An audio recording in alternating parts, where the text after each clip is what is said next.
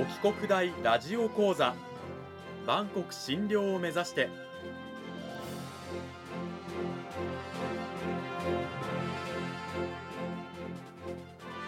番組タイトルにある万国診療とは世界の架け橋を意味する言葉です。この番組はアジアの十字路に位置するここ沖縄にある沖縄国際大学で日々どのような研究や教育が行われているのかを発信していく番組です。案内人はラジオ沖縄アナウンサー小橋川響が務めます。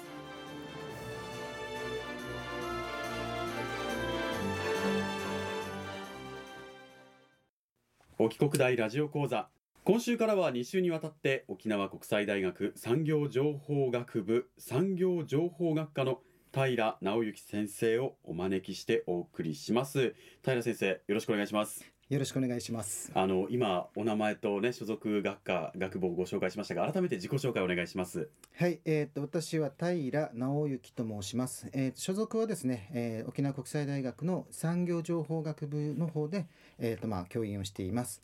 簡単な自己紹介ですと,、えーと、と沖縄国際大学というのはあの文系の大学ではあるんですけど、まあ、私はあの情報のことを教えると担当するということであのものづくりの工学部の出身になっていまして、うんはい、なので他の先生方とはちょっと違う理系っぽいようなことも、あの授業であったりとかするっていうような内容になっています。先生自身はもともと理系のご出身とそうですね。いうことなんですが、はい、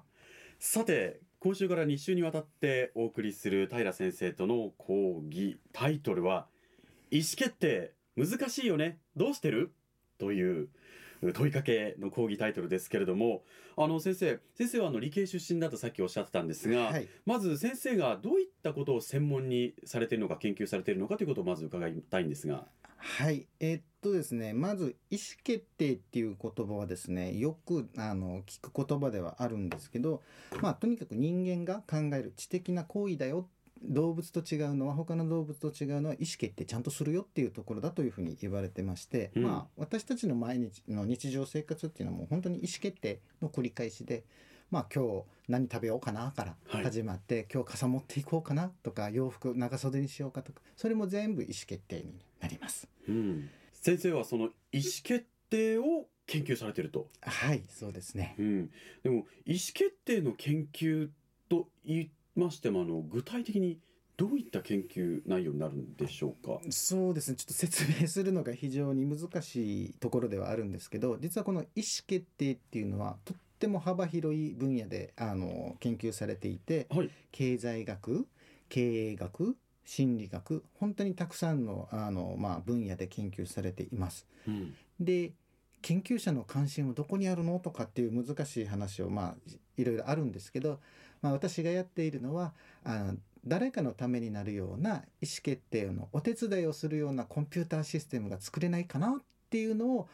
やっていったりとかしてますね。意思決定を支援するコンピューターか何かそういったシステム作りっていうことなんですが、うん、もっと簡単にですね。例えばアマゾンっていうのは私は、えーと、意思決定支援システムの一つかなと思っていて、うん、例えば、えーと何か買いたいなって思った時に他の人どうやって買ってるんだろうとか何を見てるんだろうとか、うん、結果買ってよかったのかなみたいなそういうような情報を Amazon では見ることができてそれがとても嬉しいところなんですけど、はいはい。うん、そういう意味ではあの、まあ、使う人が何かを買おうかなって決めるお手伝いをしてるのが Amazon のシステムでそういう意味ではあのあれは意思決定支援システムの一つかなというふうに私は思っています。そもそもあの意思決定をサポートという中で我々が意思を決定するっていうその一つの作業をする時ってどういうこうなんですかね動きがあるんですかね心の中にと言いますか。そうですね。私たちがやる意思決定支援というのはその人が判断する内容をどうやったら的確にあの整理してあげるかっていう形になります。であの先ほどお話があった意思決定ってどんなものですかっていうと、えっと、よく言われているのが意思決定をするには情報収集して、整理して決断ということになります。例えば先ほどの上着だったら、はい、天気予報見ます。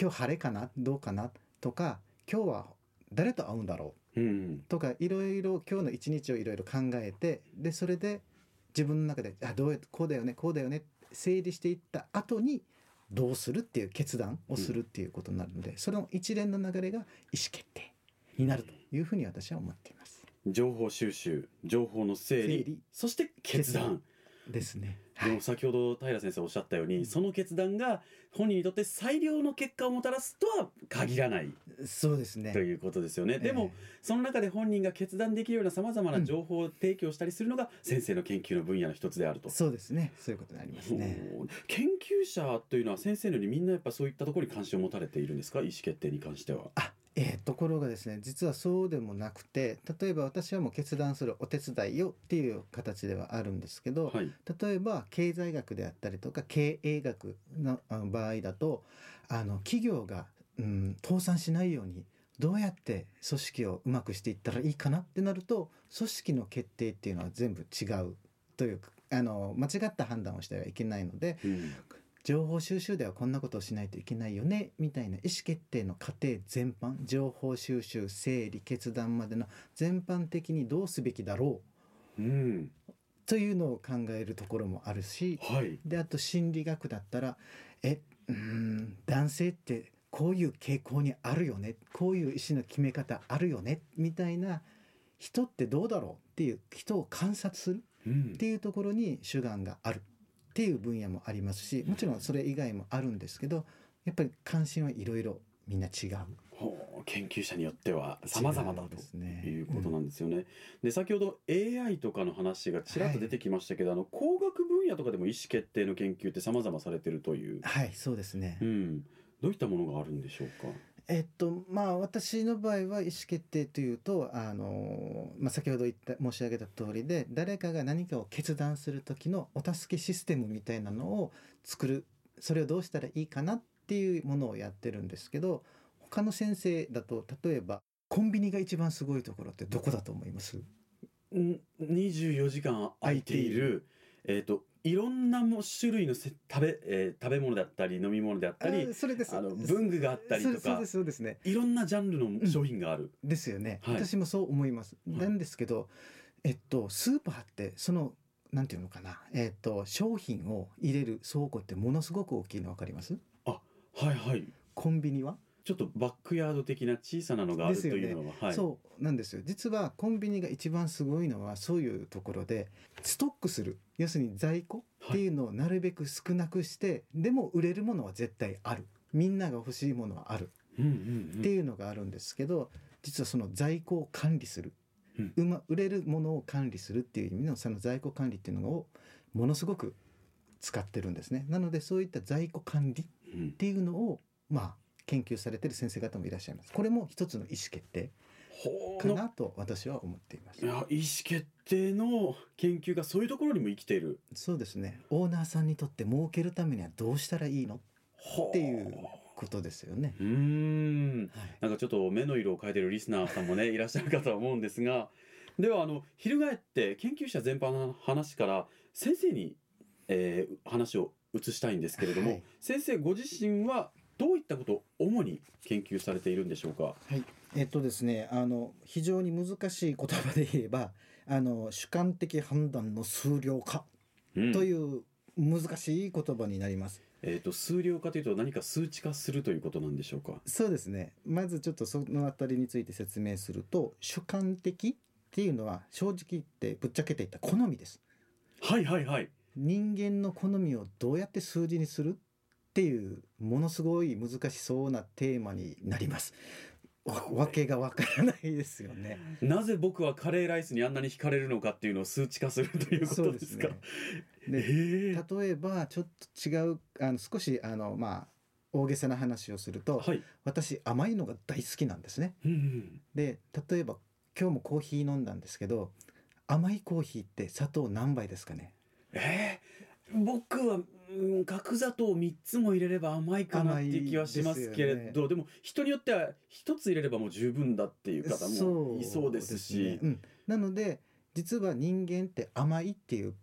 感覚も人によって違う。うん。でもコンピューターで甘いっていうのを判断させると砂糖 15g 以上は甘い。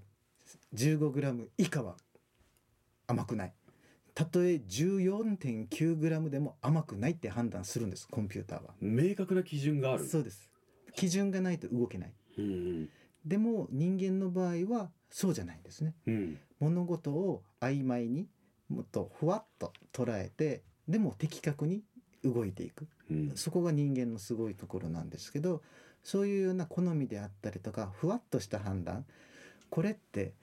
コンピューターにさせることできる？難しいよね。どうすりゃいい？っていうのを考えるのがあの私の研究テーマの一つになっています。すごくこう難しそうな感じがするんですけど、どうなんですか？実際。非常に難しそうなあの感じはするんですけどでもあの整理って言ったしていったらそうだよねっていうところも実はありますしうんであとはあの少し違う話なんですけど、はい。意思決定には一人でやる意思決定もあるし、うん。複数人集団でやる意思決定もあります。うんうん。この時間は沖縄国際大学産業情報学部産業情報学科の平直之先生にお話を伺いました。平先生どうもありがとうございました。ありがとうございました。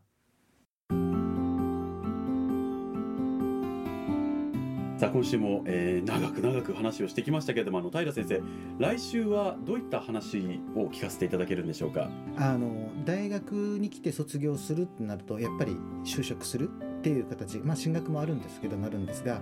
あのどういった人が求められているっていう話をよくあの企業の人事の方とお話ししたりとかあとは学生と話ししたりするものですからそういったことを少しご紹介したいというふうに思っているということとうん。であとはあの、まあ、私が担当するあの、まあ、ゼミゼミというものがあるんですけど、まあ、どういった指導をしているのかっていうお話を少しできたらいいなというふうに思っています。来週も皆さんぜひ楽しみにしていてください今週は平直之先生にお話を伺いました。平先生どうもありがとうございました。ありがとうございました。来週も引き続きよろしくお願いします